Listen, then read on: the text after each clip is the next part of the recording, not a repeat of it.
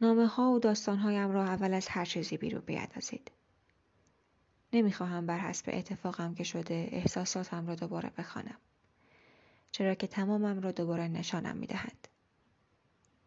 من آیه دق نمی‌خواهم. این نوشته ها انگار دشمنان خونیم شدند. هرچه احساس از گذشته ها داشتم را جمع می کنند، گولش می کنند و می اندازند درون گلویم.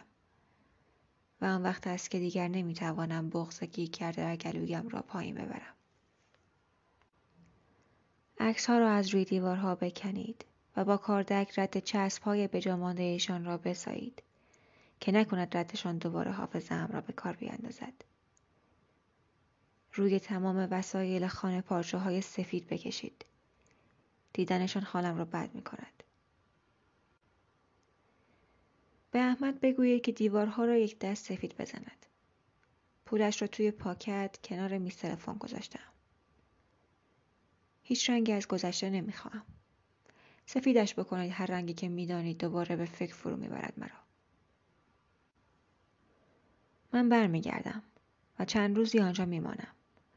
اما نه برای همیشه فقط برای چند روز و فقط برای اینکه به خودم ثابت کنم که همه چیز تمام شده. تا خودم را در میان فضایی بگذارم که دیگر شبیه گذشته نیست. فضایی که دیگر با آن آشنایی ندارم. اگر بشود مغزم را به حراج می‌گذارم و مغزی نو می‌خرم. اما افسوس که در زمانی خیلی عقبتر از این امکان زندگی می‌کنم. حافظم را نمی‌خواهم. می شود لطفا به کسی دیگری پیوندش بزنید؟ فکر کردن را دوست ندارم. غمگین بودن را دوست ندارم. خاطره هایم را دوست ندارم. مگر آدم چقدر زنده است که این همه به رفته ها فکر می کند؟